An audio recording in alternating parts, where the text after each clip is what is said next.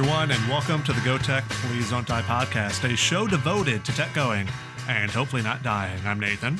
I'm Evan. I'm Matt. And you know, it's almost football season. This summer has felt really short to me. Three weeks. The summer has been three weeks, or football's in three weeks. If summer was three weeks, climate change is really out of control. One way or another, yeah. Yeah. Uh, well, okay. Um, uh, on Thursday, it'll be three weeks until the first game of the season on the road in Columbia, Missouri against Mizzou. So, yeah, not long. Oh, man. Can't wait. Yep. The boys are flying in from all over the country uh, Dallas, DC. Uh, J Money's already in the house. Uh, I'm in my own home. So we're we're ready to get GTPDD uh, reunited for a game. Yeah, and Yeah. in case you weren't, in case you were curious, uh, we're all flying in at different times and in different days, so it's going to make it really hard on Matt to pick us all up from the airport. We're being a real Yeah, by the third time I have to drive up there, I'm gonna have to run one of you over in the t- uh, in the waiting lane. It's only So fair. what I'm saying is Tech better win so that we're in good spirits. Yeah. Yeah, and uh, I don't know how good or bad the team's going to be, but I think that's what we're here to discuss tonight. Maybe. Well, we don't we don't know much about our team, so this week we're going to talk about the other teams that we'll be facing off with. Um, you Our know, we hit gave a little preview last week of the team and you know what we're what we're expecting out of fall camp and that sort of thing, and you know we'll see. Yeah, and if you didn't listen to the episode, the real question was we don't know.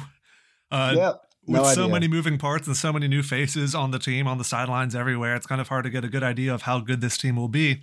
And but when they go- hopefully, when they go 12 and 0, make the uh, CFP playoff or CFP and uh, win the national championship against Nick Saban with a Hail Mary with one second left. You'll all see. Yeah, we'll just quietly delete these episodes from Yeah. from from the feed. You'll never know. Yeah. we yeah. can do that. I never even thought about that. We could go back and take all our predictions off that Yeah. 2019 football season. Exactly. When I when I storm the field after uh, we win against Bama and win the national championship, and I nut tap Nick Saban and run out to the 50 yard line and plant the La Tech flag in the ground, you'll all see. I feel like this is this is Matt after he's taken that PCP that he promised to do if we won both both men's and women's basketball games. I still Yeah. like Back how the in March. universe was looking out for you, Matt, making sure you don't do hard drugs. I I never said I never did it, but I definitely He just didn't record it to put on Twitter. That was the deal. yeah. singing He row row row did. your boat through a car wash. All right. So, Matt, if we go up to Missouri Uh-huh. and win against the Tigers, I'm not what doing combination of drugs and okay, what what will you do? Uh, if uh, La Tech beats Mizzou, I will. Uh, well, if it right then and there, I will rip my shirt off like the Incredible Hulk. I will run out to the 50 yard line and I will do a reverse worm, extra sultry, and then I will. Uh, I will shotgun 25 beers in a row. Wow. Okay, so you're not the one driving over from Yeah, Kansas City. Just Well- making sure. I, I will drive over from Kansas City back. Oh, okay. Doubt doubtful. Yeah. right after you do that, that's when So- Julia calls. I wonder if we get the cop car to take you back to KC jail. You're gonna, you're gonna have you're gonna have to get an air vac to get me back over to Kansas City. but uh, yeah, we start on the road against Mizzou. I know nothing about Mizzou because no one up here gives a crap about Missouri Tigers football. Yeah, and yet they're an SEC school. But yeah, if you want to watch Matt do, I think he said the reverse worm and worm and then shotgun 25 beers. You can watch it on Thursday, September 1st at 7 p.m. Uh, well, I guess Hell 10, yeah. 10.30 by the time the game's over Yeah. on ESPNU. So your antics, Matt, if Tech wins, will be nationally televised. Oh, Yeah. great! And then you can all tune in to my live stream of me going to the hospital to get my stomach pumped. We'll make Yeah, that we'll- our first Twitter space. yeah, we'll do it. we'll do a Twitter space of that. Okay, please no. So yeah, we. uh I don't know anything about Mizzou. Uh, I was hoping that one of you two did. Uh, well, you may be sorely disappointed, but um, you know, this. this I know Jack Abraham plays for them. yeah, we won't there you go. start. That actually just got announced about half an hour before we recorded. Missouri has picked their opening starting quarterback. It will be Brady Cook. Yeah, I, I don't bel I don't believe that. It's going to be Jack Abraham in a Brady Cook jersey. Um, that's that's what I believe. But this just in Brady Cook has been stabbed. What? We can't find Brady Cook. it's gone missing. Just like closed circuit, closed circuit television clips in black and white of Jack Abraham stabbing And an him obvious with fake mustache. a, over his real mustache. stabbing him with the soldering iron.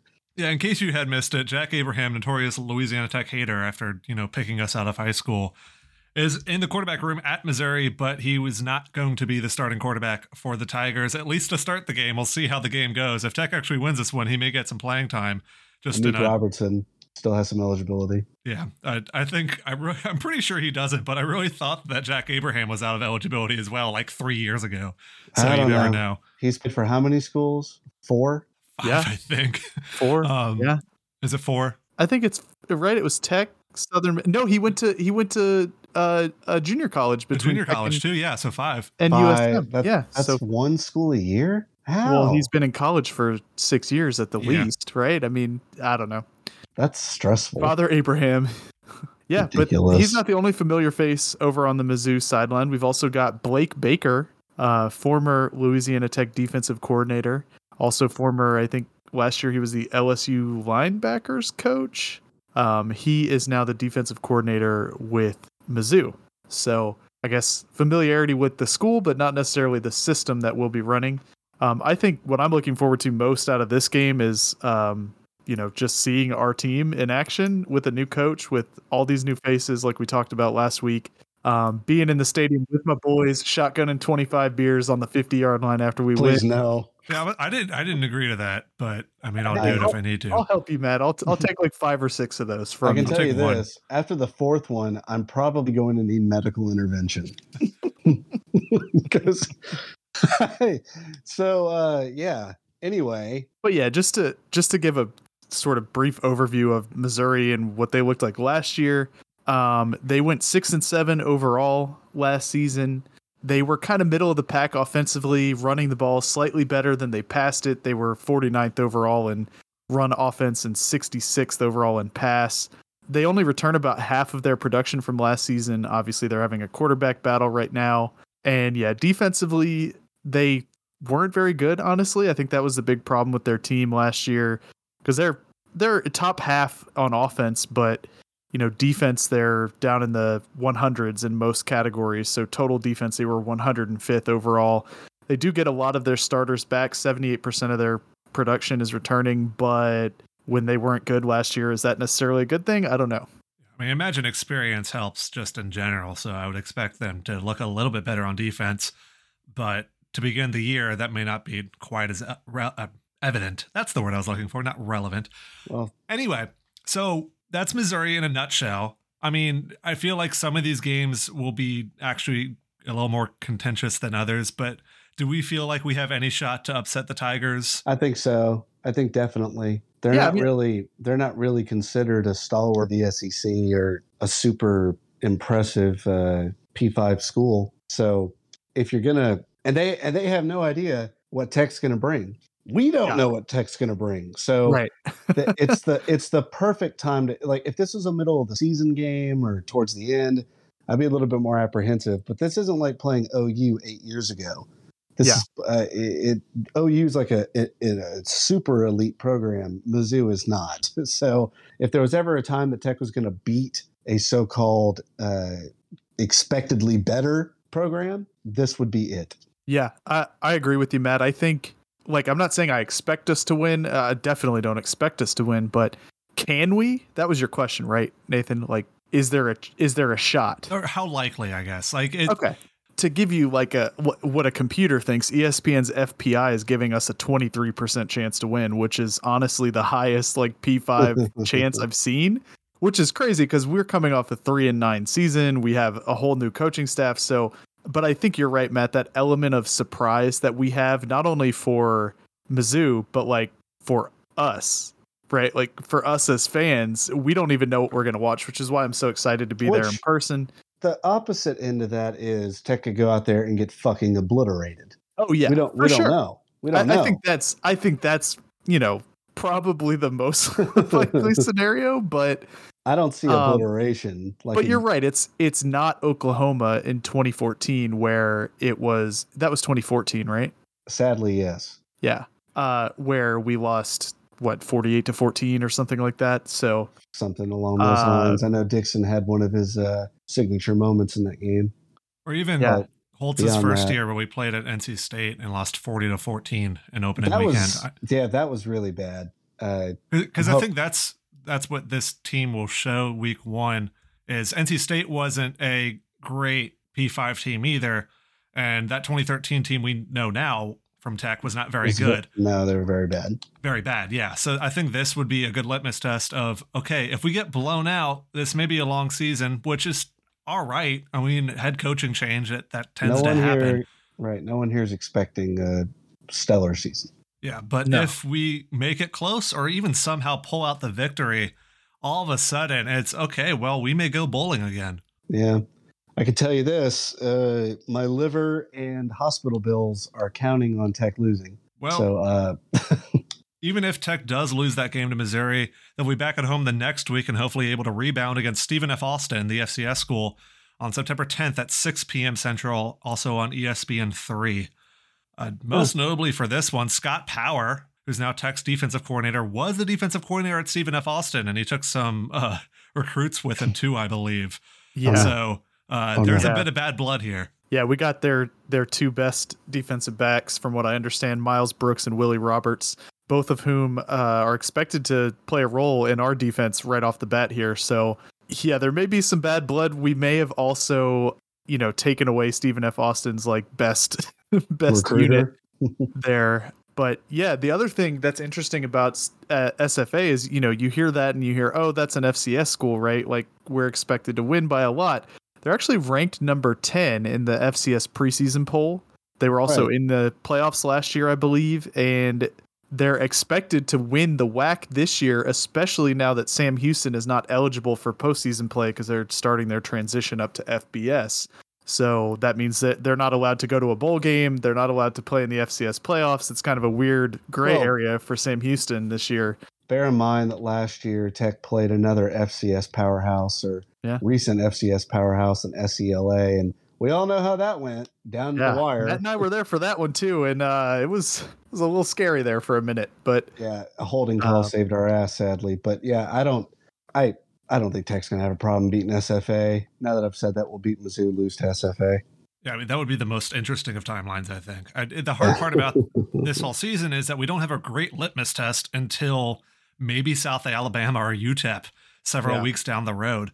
So it, it's also possible we, we drop the ball against Stephen F. Austin. Just they're a good FCS program, and that's not a immediately fire Sonny Cumby kind of moment either. If that happens, No, But- regardless, regardless of how the season goes, I, I don't care if Tech lost all twelve games. You can't get rid of Cumby. Yeah. So I I'm curious to see how this one goes. I feel like this one game may actually tell us a little bit more about this team and what they want to do. Um, even if they end up having more success against Stephen F. Austin than against other opponents later on the schedule, it might be kind of cool to see what kind of offensive tricks the team at least is trying to attempt, even if it takes some time to get everything working together and in good order. Yeah, and I, mean, uh, I I won't go into everything that I have written down here, but Stephen F. Austin, they're, they're pretty good. They're pretty balanced both on offense and defense. They were top 15 um, in both total offense and total defense last year in uh, in the FCS ranks. And so I think a lot, I, I hope a lot of the defensive numbers are, you know, currently being transferred up to tech with Scott Power, uh, the defensive coordinator. But, you know, they were, they were top 15 in total defense, like I said, top 20 in pretty much every other category. Um, I read a, a report on them that said that they, quote, lived in the backfield and produced a lot of takeaways. So hopefully, you know, the defense will be a little bit more fun to watch than it was last year. Um, everything I'm hearing about last year's tech defense was pretty much that our defensive coordinator was like a terrible, terrible hire. And that kind of showed, I think, because our defense kind of looked like they didn't know what they were doing at times. Blackwell? Yeah. Yeah, so we've gone through Missouri, Stephen F. Austin to start the season. And if there's any guaranteed win on the schedule, I think it will come in week three at Clemson. Yeah, what a Oh. what a that's just a tough fucking start to the season, guys. yeah. Well, I- that and we have we only have five home games this year, seven away. So Yeah. it's fun. Uh, but yeah, at Clemson, that's your guaranteed win of the year, Nathan. Yeah, write it down in pencil and then immediately erase it. But yeah, and then apologize to the football gods for. I'm sorry, Sir making it. Dabo. Dabo Swinney will get his uh, right wing rhetoric on you. he'll hit you in the face with an Ayn Rand novel. Yeah. Okay. If we win this one, I'm drinking the 25 beers. Yeah, deal. No, I'll it- drive down. We'll all fly to Clemson, South Carolina, and just act a fool like on the Wednesday after the game. Yeah. Just, all right. All right. The cheapest flights are on Tuesday night, so we got to make Yeah. sure. All right, and then we'll get up there on Wednesday, break in the stadium. Yeah. Break into the stadium. Yeah. Yeah. Okay, yeah, I'm in. As long as it's some yeah. minor trespassing, I think Well- we can all be on board. We don't really need to do too much talk about Clemson. I We mean- Yeah. know Hopefully, they don't commit any crimes against our defense. just Look, a it's it's Clemson. super elite. Last year they weren't as good on offense as you may have expected. They were 120th in passing, which is pretty crazy. Uh, but their defense is, I mean, it's Clemson. They're Clemson. Yeah, that we're. I mean, the my only hope for this game would be if it was week one because they also have a new defensive coordinator and they're known for their defense. Uh, Brent Venables, who was there forever, you know, moved to Oklahoma to be their coach. So that would be my only hope. If this was week one, maybe we come in and you know they don't they don't have any tape on us. you know, their defense is new and try to figure things out. Uh, maybe we can like surprise them, but no, No. this is week three. They're gonna have two weeks of tape. Uh, yeah, yeah, we're yeah. Fucked in South the ass. Alabama is week four, right? That's that's that's next. Yeah. Uh, South Alabama. Uh, the Jaguars are an interesting team, a team that I kind of always forgets in the Sun Belt, even though they sometimes have a, a bit of success. Uh, yeah, they haven't really had football success to be honest. Like they they uh, we've played them a couple times in the last five or so years. Uh, won both games. One of them I was at in Mobile, and their stadium was a dump. They have a new stadium now, so that's nice for them. But this game is only intriguing to me personally because my brother-in-law and and my two sisters-in-law went there. Uh, brother-in-law played on their team from like 2008 to 2012, I think. Uh, he was a kicker, and uh, yeah, so it's kind of cool. Get to talk smack with them a little bit before the game. But other than that, I mean, I don't know. What do you guys think about this game? Like you said, Evan, haven't had a lot of great football success. Uh, offense wasn't a strength last season, 92nd overall, I, I believe, by yardage. Better at passing than rushing. Woof, that rushing 115th out of 130 in the country in FBS football. Yeah, Uh, also Um, losing their leading receiver. Uh, but I mean, they've got some guys back: Jalen Wayne and Lincoln Self Self Kick. I have no idea. I was hoping you were going to read that. yeah, so I, thank I, you. I ran right into that one. But they do have a returning quarterback with an easier to pronounce name. Has been on the team since 2020. Desmond Trotter. Yeah, so they actually brought in a guy to replace him last year, uh, Jake Bentley from South Carolina, who I think transferred to Utah and then and then must have transferred to South Alabama. I guess I missed that, but uh, so I guess they didn't have faith in Desmond Trotter last year. They bring in a transfer this year as well, but the transfers from like Bowling Green or Kent State or somewhere like that. So some some MAC school. So we'll see if Desmond Trotter's the guy, and by week four, you know, we'll know a lot more about this team. But um, the Jaguars' new coach, so they had they started their football program, I believe, in 08, and they had a the same coach the whole time. They fired him after the 2019 season or 2020 season, I guess, and brought in Kane Womack, Womack, and he's a defensive minded guy, uh, which really showed up last year. Um, they were ranked 40th overall in total defense and 32nd in stopping the pass. They were really good at getting off the field on third down, 20th in the nation in that category. Um, and they also return a little over two thirds of their guys on defense. So, you know, it's not uh, that's going to be a pretty good unit to watch. And hopefully, Tech will have some things figured out offensively by the time we get to this game. And honestly, I mean, depending on how those first three games go, this one might feel like a must win. so that'll That new Yeah. coach may really put the Womack on him, and by Uh, um, I mean us, and that's a very hyper specific New Orleans based lawyer joke. God, that's awful. Yeah, well, I had I had no conviction behind it, which I think was part of it. yeah, you got to sell it at least. Come on. Yeah, well, it's spelled differently, so I was already uh, not not going so well. But uh, luckily, we'll have some time to recover from our bad jokes in the next week because it's the bye week on October first. Can't lose that one. No one's made that joke before either. Pathetic. Yeah, but after that, we pay, play a team that in the past has been pretty pathetic themselves, UTEP. Although last year in 2021, they finished pretty well, or, well, they started pretty well. Uh, they finished the year with seven wins. Um, one of the schools that's sticking it out in Conference USA. So, I mean, it would be pretty nice to see them continue to build on their success from last season. Um, you know, losing to Tech, but then you know winning the rest of their games. That would be nice. Did they beat us 19 to 3? What? They beat us 19 to 3 last year? I have no memory of that. 19 to 3. 19 to 3. Yeah. Wow. We Uh, scored 14 points in the first quarter, and then they only scored five more for the rest of the game, including a Marcus Williams safety in the second quarter. Uh, Austin Kendall threw 3 interceptions. Well, poor guy Uh. got topped out of a great paying job just to get his ass whooped. I really hope he's back in pharmaceutical sales.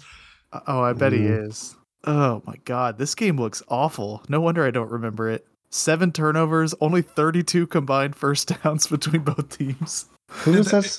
This is UTEP. And the interesting thing about UTEP, so going into the Tech game last year, uh, they were on a three-game winning streak and they were five and one overall. They came out of that game six and one after that gross nineteen to three victory. Then went on to lose five of their next six games, including the bowl game um, against Fresno State and New Mexico. So they kind of fell apart at the end of the year, right after facing Tech. Maybe they were so grossed out by that score as well that they just stopped giving it up their all. But they're kind of an enigma team. Um, we'll play them on October 8th at 6 p.m. on ESPN 3 or ESPN Plus. Not really sure how that's working yet. It's kind of listed as both right now. It'll be a home game, though. So, I mean, some people won't need to care about what TV channel it's on. It's an interesting matchup because I don't know what to think about Tech. I don't know what to think about UTEP either. I kind of hope that they're back in some sort of meaningful way, but they really fell apart last year. Yeah, I mean, and they have some returning guys from their team, but again, it's it's hard to say, right? They went six and they went seven and six overall, including the bowl game loss. But like you said, I mean, they they really fell apart down the stretch, and it's you know that kind of momentum can carry into the next year. Um, it kind of did for Tech last year with you know how we ended the 2020 season, and then couldn't really finish the job at the beginning of the 21 season. So we've seen that with our own eyes, and you know, they've got their quarterback back, Gavin Hardison. He was like fine in 2020, then pretty good last year, but can he step up and be like one of the top quarterbacks in the conference? I don't know. Yeah, and the hard part for him is that he'll have to do it without two of their top receivers. Uh, got two guys that were responsible for half their receiving production a year ago are now off the team. So, did they Yeah. make him look good, or is he elevating the receiving corps himself? And so, I guess we'll have to find out when we face them in October. Yeah. Uh, defensively, though, um, they return uh, quite a few people on the defensive line and linebacking corps. Something that for them is a huge get because defensively they were actually pretty good. Um, but I think a lot of that success came down to their secondary. Their their defensive backs limited opponents to a completion percentage of fifty four point two percent, Oh, which is was the fifth best in college football a year ago. But three of their four starting defensive backs are gone. So Wow. I mean, it's pretty likely the Miner defense will be taking at least a small step back this year. Yeah. I mean, that's that's really surprising. like you said, they were surprisingly good on defense. 54.2% is a really low completion percentage. So shout out those three guys who left, I guess, for Yeah. making making them worse this year, I hope.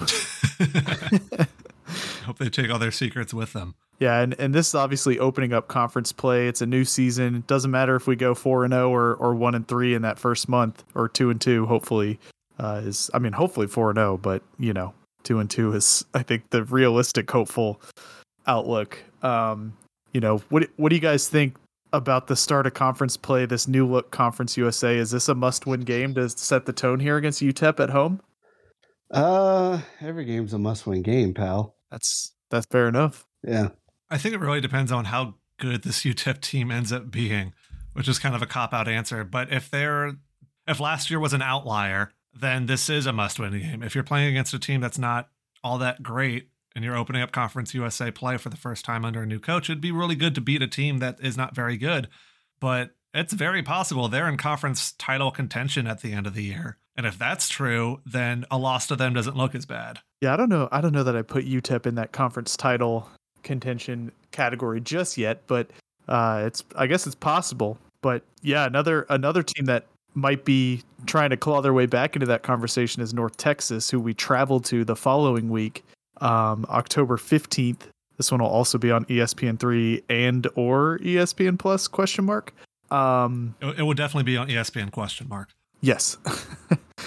and yeah, I mean, this is a team that Tech actually beat last year, uh, one of our three wins. Yeah, so they'll be looking for revenge because they actually went on a tear to end the season and ended up bowl eligible while we were doing whatever it was we were doing at the end of last season. Yeah, it wasn't playing football. Yeah, North Texas seems to be kind of like the antithesis to what UTEP was last year. Uh, started off uh, slow as hell and then kind of turned it on near the end of the year and ended up going bowling.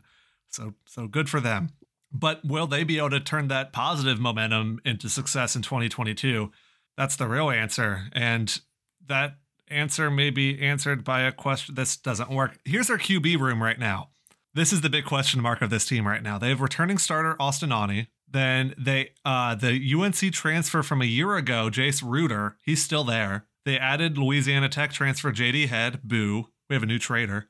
And another transfer this year, Grant Gunnell, a former starter at Arizona. That's a lot of arms with experience in that room. Hmm. Can't bel like what is JD Head thinking? I don't.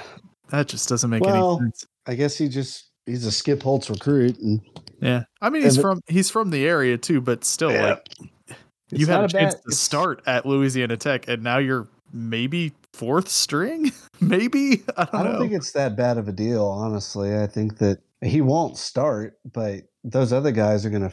I mean, they got what one year left, so he'll at least get what two or three years. Grant Just- Gunnell, the the last transfer I mentioned, is also a sophomore, same as Gotcha. JD Head. Gotcha. Well, I mean, who knows? Maybe maybe he'll prove us wrong. Yeah. Get him on the pod afterward. I'm, I'm sure he'll be happy to talk to us. Um, Oh yeah, uh, definitely. But even with all that arm talent, a lot of times when you have a less than stellar offensive line, it's nice to have a good backup, second backup quarterback. But their offensive line should be great this upcoming year. Four of that group return of the five starters last year, and they excelled at both run and pass blocking a year ago. They had the 11th best FBS percentage in sack, preve- sack prevention and in rush yards per game. So they were good at protecting the quarterback on pass plays and good at opening up holes for the running game. And most of that unit's back. Uh, and that running game will only get better with their leading rusher, Oscar Adaway, returning to the team. Uh, I say leading rusher. He was actually injured last year, but he should be 100% this year. So he probably will be their leading rusher by the year end. Yeah. Uh, so I mean, their offense I think really picked it up towards the end of last season. The defense, though, not really great. And you know, Tech had some problems with uh, some brothers transferring out this offseason. Um, so did North Texas. Twins Grayson and Gabriel Murphy transferred out to go to UCLA. I guess they just wanted that Big Ten experience. Oh, Um, that sounds so re- weird still. um and they they had you know the, these two guys had 12 and a half tackles for loss seven and a half sacks and two forced fumbles. Oh wait no each of them had that.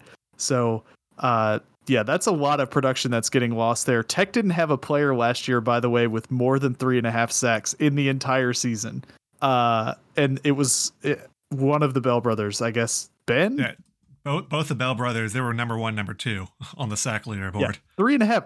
We've we've had multiple players in like the last five years have four sacks in one game, so that's not great. Um, but yeah, a lot of production getting lost from this North Texas defense. Uh, the team's leading tackler though, and sort of the leader of this team, KD Davis, is coming back, and I believe he might have been getting some noise for like conference preseason player of the year type uh, chatter, you know but I had that tab open and now I don't have it anymore. So Yeah, I mean, he, he is a good player, but one player does not a good defense make. I mean, we had uh, Yeah. the past couple years we've been spoiled by Tyler Grubbs, but Tyler Grubbs can't play all 11 positions on defense.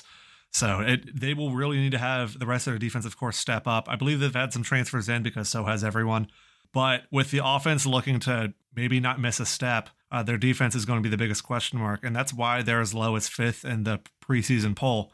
Uh, North Texas team that historically finishes first or second in that poll and then underwhelms. This may be the year where they fit, they start the year middle of the pack and actually prove some people wrong for once. yeah, for sure. But yeah, so after UTEP in a game that I think can go either way, North Texas is a game I really hope we can win. Um, I I guess that will just be more true for me this year against teams that are leaving. But it'd be really nice to end their Conference USA stay with a loss at Tech or a loss in their home stadium against Tech. Yeah, I'll be there. So I will I will pretend like it's a home game and yell very loud at the field. There you Well, go. I'll be there the next week when the Bulldogs face Rice at Joe Aillet Stadium. Homecoming on October 22nd at 2 p.m. This game also ESPN 3 plus question mark. Um, because it was a last minute one possession loss to Rice that was really the perfect end to last season. Yep. Yep. And yeah, that game didn't have postseason implications for either team, but it did give Rice their fourth win of the year, which is the most the Owls have had in a season since 2015. Didn't we punt with like a with like 53 seconds left Something like that. Yeah. from like the 50 yard line on like fourth Yeah. and five or something? With the, At some with point, nothing, all- nothing to lose. With Skip is like Skip is literally already fired. Like, come on, God. I'm surprised he didn't punt on first down and already fired position. Just it- fuck you. You're making me coach this game. Oh Uh, man, Punt right now. how embarrassing. uh, The Owls have been pretty patient rebuilding their team. They were in the conference championship, I believe, in 2013, Tech's first year in Conference USA, and then have just fallen off a cliff since then. Um, have really given their new coach uh, time to rebuild this roster and this team, but that patience may be starting to wear a little thin. Going four and eight, and I think this is third or fourth year. Uh, really, this is a year that Rice really needs to make a bowl game to keep uh, their momentum headed in the right direction. And so a week eight matchup against a rebuilding tech team could be kind of exactly what they need if tech is in that rebuilding mindset and not in that hopefully going to a bowl game mindset that I think we'd all prefer that second option.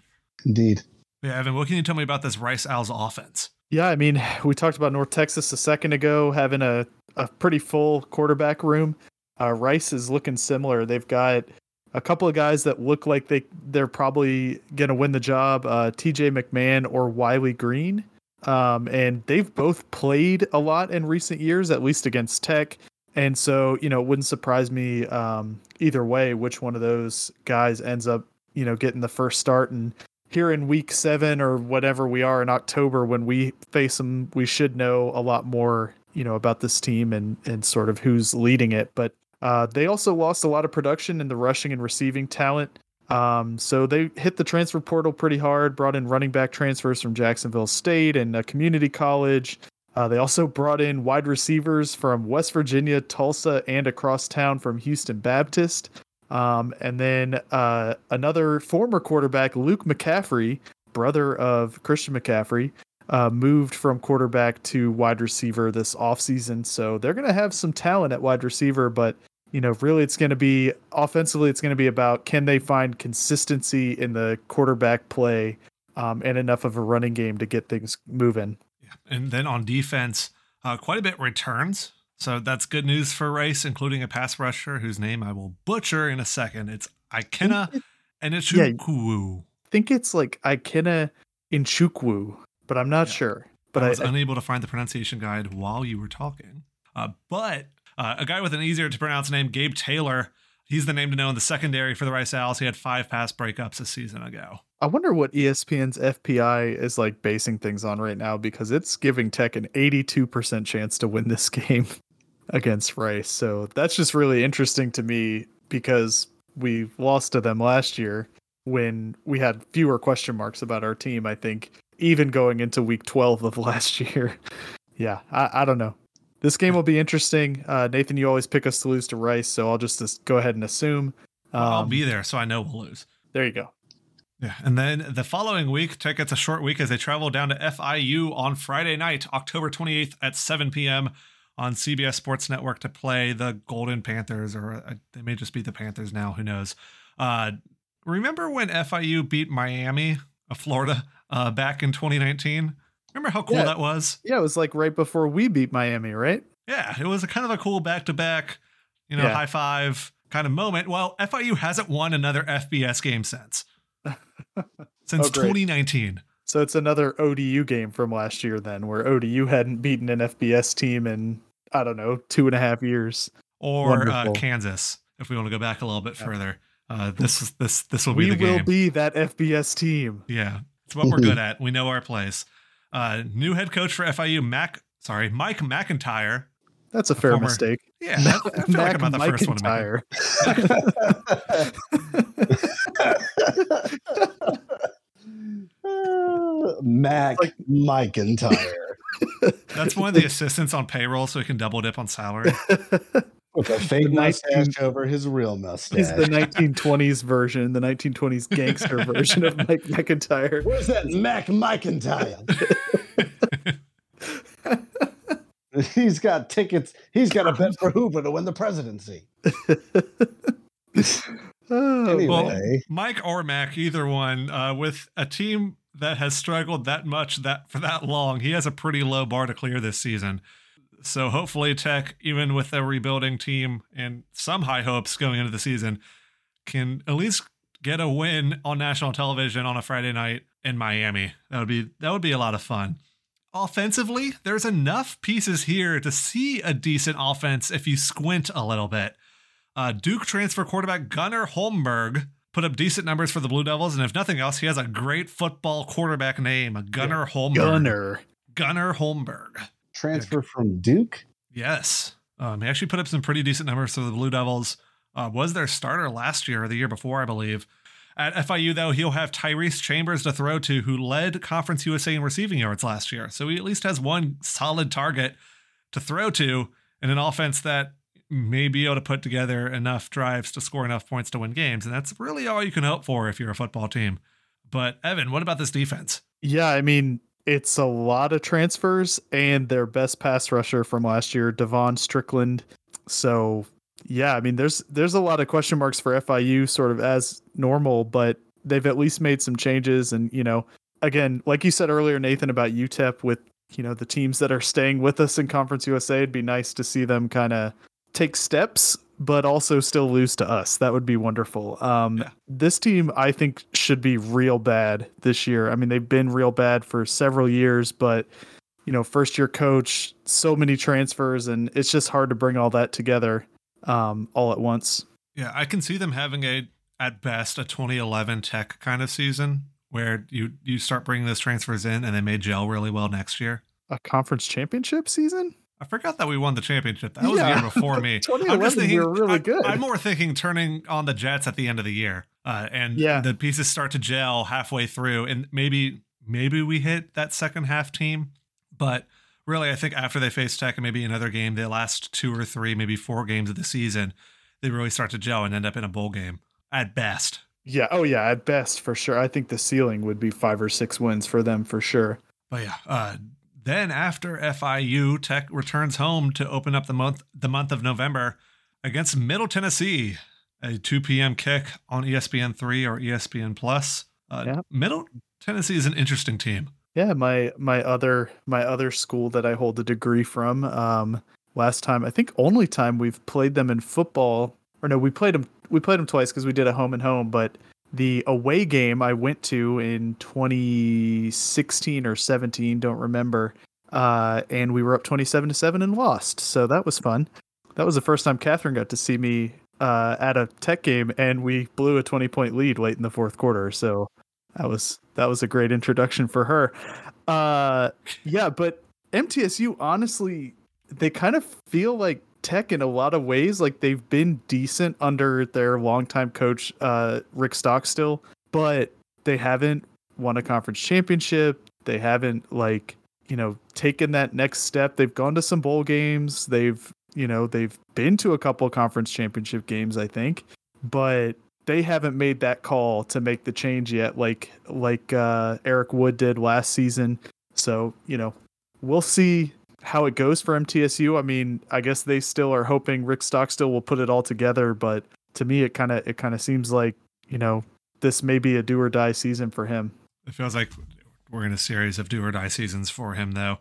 Um, That's he fair. was able to get the team to a bowl game. I mean, recently last year they went to the Bahamas, uh, but a three and six and a four and eight season before that. I mean, they they have to go bowling again. If there's another another five win or fewer season for middle, I can't imagine holding on to a coach that long without the conference. I mean, the, the same arguments we made against Skip Holtz, but probably magnified. I think Tech has had more success in this conference than Middle has, and Oh yeah. and yet this was still kind of a hard decision for Tech. I feel like it's a much easier one for Middle Tennessee if the season doesn't go very well for the Blue Raiders. That being said, though, their quarterback, uh, just kind of calling a shot real quick, Chase Cunningham, I think he may be a dark horse for Conference USA MVP. Why do you think that? So last year he got hurt, um, season-ending injury, but before then he threw 16 touchdowns with three interceptions. Oh wow. Decent yardage numbers as well. Uh, 1,318 yards was throwing for seven and a half yards per attempt, passer rating of 152. He was looking very good, and then he got hurt. And so he's back from his injury this year. I think the talent's there for him. The issue, though, and the reason why he won't be favored anywhere is because he's just completely lost his supporting cast. Uh, four of the five offensive linemen that started last year are gone, and less than 50% of their rushing and receiving production return for 2022 as well. Oh, So wow. if they're able to find that somewhere, maybe through transfers, maybe through guys stepping up that are already on the team, I mean, he has the arm talent to do good things at Middle Tennessee. The issue is, well, first, was that a fluke season or a fluke half season, really? What And was two- his uh what was his completion percentage? 62 and a half percent. Okay. Decent. Decent. Decent. Yeah. Interesting. And small sample sizes anyway, eight games. I mean, who knows? That may be a, a fluke year from him, or maybe the injury, um, I believe it was an ACL injury, but I don't quite remember, may take some oomph off his game. But if he's the same guy this year, and if they're able to figure out, I mean, that's a bunch of things to figure out, but four or five offensive linemen and also their whole rushing and receiving games, then uh, yeah, he could have a good year. For sure. And uh, you know, defensively, they don't lose as much on their line. They they've uh, kept their defensive line together, but unfortunately, in the in the back, the linebackers, the defensive backs, um, have had a lot of turnover this offseason. One name to know on their defense is going to be Jordan Ferguson. He's on their line. He had eight sacks last year, and again, Tech's leader only had three and a half. So, you know, this is a guy that can really get after the quarterback. Yeah. So that that's Middle Tennessee. Next, Tech travels to San Antonio to play UTSA. Matt, remember UTSA last year? I do. Remember how good they were? Yeah, Do you think they'll whoop our ass again this year? probably. Okay. Well, I'm not really sure why I turned to Matt for optimism, but uh, here's some good news if you're Tech. UTSA lost possibly the best player that's ever played for them all time in Sincere McCormick. Hey, did he get to the? uh Did he get uh to the NFL? I believe uh, undrafted free agent to the Raiders, if I remember right. Sincere McCormick. Yep, He's on the Raiders. undrafted uh on the Raiders. Good for him. Yeah, and so with that secret weapon or not so secret weapon gone, hopefully Tech is able to turn it around against the Roadrunners because I mean going into 2020, Tech had a six game winning streak against UTSA. Um, and granted, yeah, last year it, it that was not going to happen. We were not going to beat UTSA last year. We No. there was a possibility at best we'd lose to them by one possession, but we weren't going to beat them. No, Yeah, that game. I was at that game. It was uh not very hopeful the whole time. I not mean, at all. Yeah, It was still pretty fast. And yeah, hopefully this year is better. Uh, but I mean, UTSA still returns most of their offense minus that one guy. The receiving corps is almost completely back. So is quarterback Frank Harris, um, who I think suffers a little bit in my head from the J'Mar problem. If, if you're a starting quarterback for long enough, you start forgetting how good they've gotten recently. Uh, he Mhm. threw for 3,000 yards a year ago, which is wow, not, Yeah, not that's- nothing. that's good. Especially since the first thing you think when you think UTSA is Sincere McCormick running the football. So yeah, and you know with with Sincere gone, they've added an Arkansas transfer at running back. So I mean, this is still a pretty powerful looking offense, at least on paper. You know, and it'll be it'll be interesting to see by the time we play them.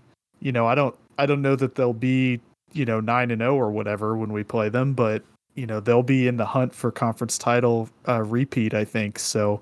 Um, if, they're, maybe if they're 9 and 0 when we play them, we may need those 25 beers. Maybe one for every turnover we have. Oh God. Well, I mean, I don't think they'll be causing very many because their defense was not as lucky with all the guys coming back. It's not a completely new slate. I mean, they still have their best defensive back from a year ago who led the team in tackles and pass breakups, but he didn't record a single interception in 2021. So optimism. Yeah, sure. Why not? Yeah, I mean, I think I don't know. UTSA is. I think it's them and UAB are the consensus pick from the Conference USA media to win the the conference, and obviously, you know, you kind of get that benefit of the doubt when you won it so handily last year. So, yeah, I mean, hopefully, we're at least in a position to play spoiler to them if if we have to. Um, obviously, I'd love to be playing them for you know supremacy in the conference, but I, I don't know that that's going to happen for us this year. Well, it won't happen in future years because they'll be gone. Uh, That's right. another team that's also leaving is Charlotte, who we play the next week. Uh, this game will be in Charlotte, North Carolina on November 19th at 2:30 p.m. on ESPN 3 Plus question mark. Last year, the 49er team mirrored the trajectory trajectory of Tech's uh, competitive first half of the season, and then they only won one of their last six games, and so did Tech. Interestingly, Tech's one win came down the stretch. That was against Charlotte. I remember. Yeah. In like a weird, like we won like 40, we scored 40 something points, I think It was the best game they had all year. 42 to 32. Yeah, we won. Um, kind of put it all together. Let's see. Aaron Allen got the start, looks like. Yeah, this was after um after Kendall's injury. 324 yards out of Aaron Allen. So, you know, I think he's where did where did he go? Alcorn State? I think so. So Aaron Allen, best of luck to you, I guess. But yeah, pretty good game from Marcus Williams Jr. as well. Smoke Harris had almost 100 yards receiving. So yeah, this will this will be interesting. I'm baffled that their quarterback is still here. Chris Reynolds feels like he's been their quarterback for nine years, and yeah, I, I guess he you have him down here as a fifth year senior, um, and he's going to be their quarterback. No surprise. Yeah, he started six game or played in six games as a freshman all the way back in 2018. Um, so yeah, this will be his fifth year with meaningful playing time. Yeah, and a guy that just feels like he has been on this roster forever. That said, nearly the entire running back and receiving corps return as well, making Charlotte a possible sleeping giant in the conference. Yeah, but I I think um, you know, it's it'll be interesting. Charlotte they kind of had a moment a couple years ago where they looked like they were going to be good and on the rise and then they've kind of had a skid the last couple years. You know, Will Healy was maybe you know, maybe he missed the train. Maybe he had some opportunities to get a bigger job and turned it down uh, with the hopes of an even bigger one. And I don't know. We'll see if Charlotte can turn it around. But you know, last year their offense overall was about middle of the pack, um, and they return a lot of their production. I think you already said that, Nathan. So, like like I said, it's it'll be interesting to see how they do.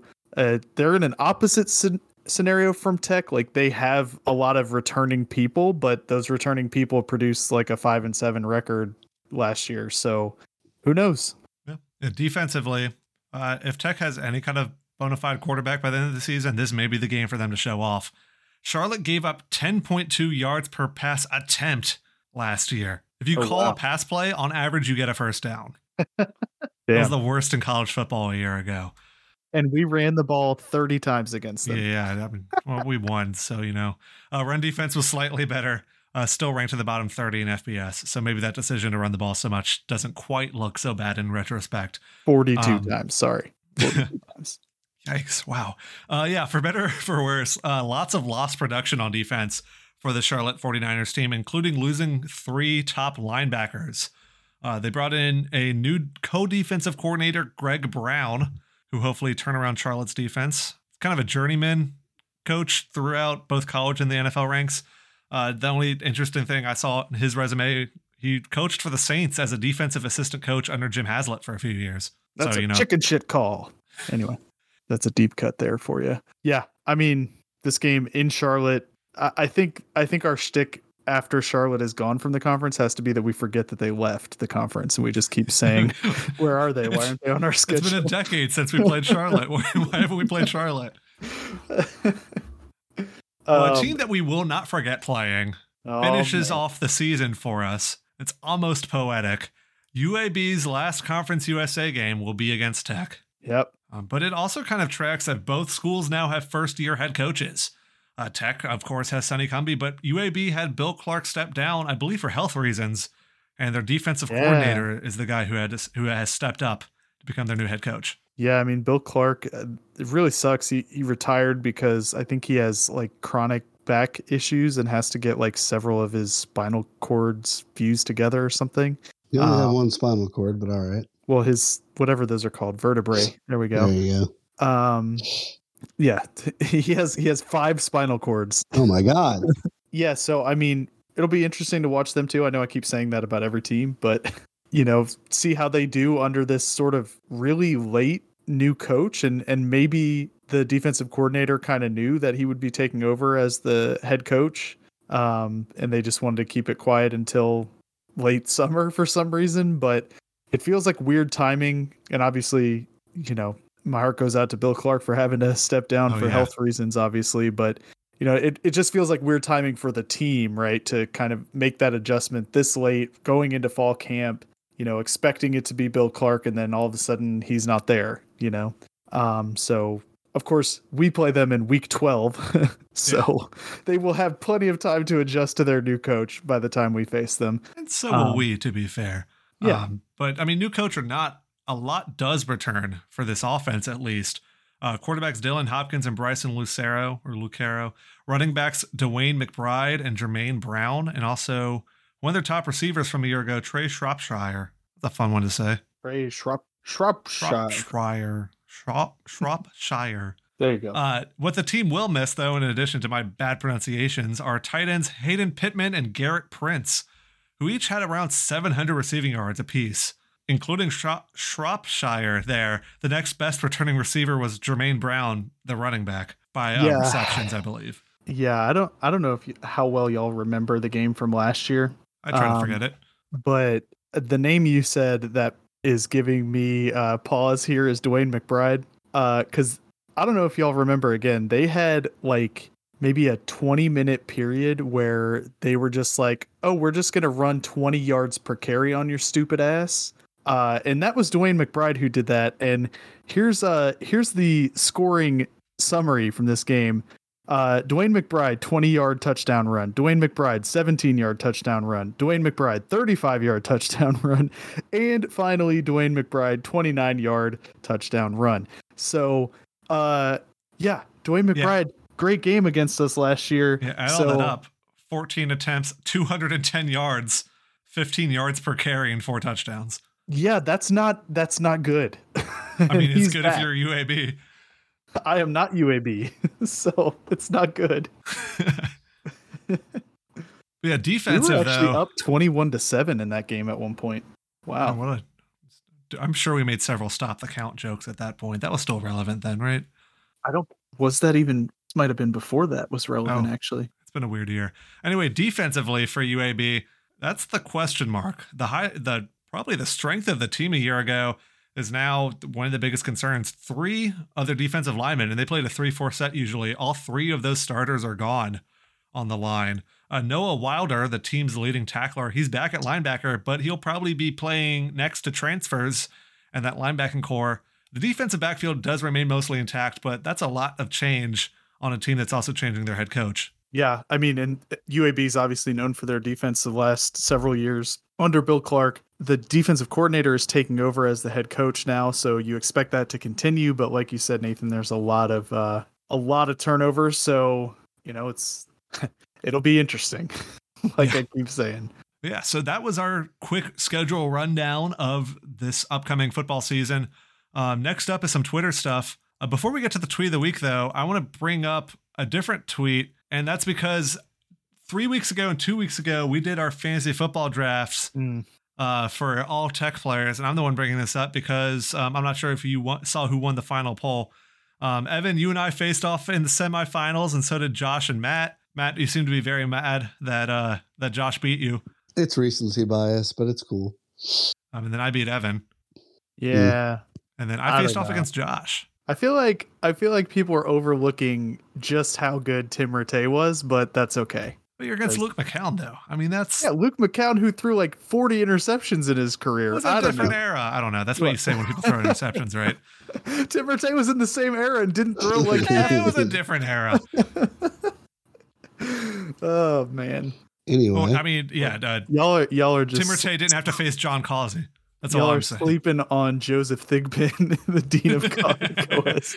anyway, Josh and I faced off in the finals, and um, I think by one or two votes, I won, fifty-two percent to forty-eight percent. So um, this is my own pat on the back to myself for being the best drafter a skill that will not transfer over to fantasy football drafts when they actually happen for real fantasy football in a month or two. Yeah, I don't know. I, I think Josh had the best team overall. The, those back to back picks of Troy Edwards and Trent Taylor, I think, just sealed it for him for me in my in my mind. Um, also, Pat Tilley as the third wide receiver was a surprise move from him, but very very strong. But yeah, congrats, Nathan. You won uh, our dumb little game, and I'm only calling it a dumb little game because I did not win. So, yeah. um, also best coach in tech history now confirmed to be William Henry Dietz, not Maxie Lambright or Joe Aillet. Rename the stadium. Yeah, Lone Star or whatever he called himself. Um, Anyway, but Evan, what's this week's actual tweet of the week? yeah, so this week's tweet of the week is going to go to at Sickos Committee, uh, which is a, a college football page that's I would say in the same vein as we are. If uh, and if you don't follow them, you should. Um, they tweeted out, uh, Rutgers fans, may we suggest choosing a G5 team? Dot dot dot. Just because there are many to choose from, and then there's a picture with a flowchart in it, and uh, it starts with the Rutgers R, aka the Ruston High R. Um, and I'll just read the the tech because I'm not going to read this whole thing, but there are several different options. Um, it says, "Are you really into Knights? No. Do you want to root for a team with more conference titles than you? Yes. How about a team who passed on an Independence Bowl like you once did in 1976? Yes. And that leads you to be a Louisiana Tech fan.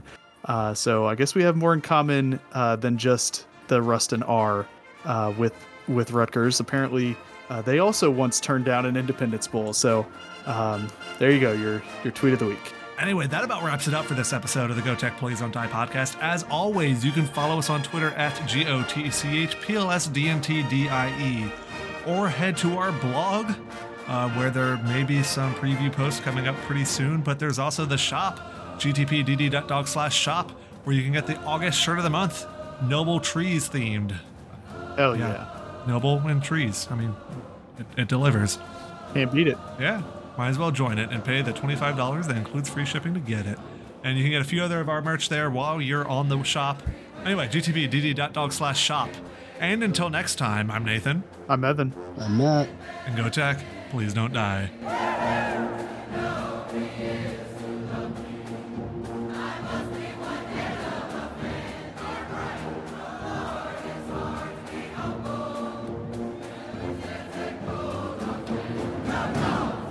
Isn't that Blackwell? Yeah, the guy from Old Dominion who was yeah, what's- awful. so What's he up? What's he up to these days? I don't know.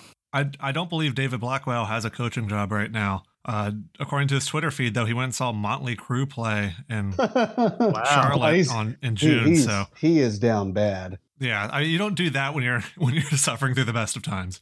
Yeah, no, they're a fucking awful live band. Anyway, uh, I where what, what are we talking about?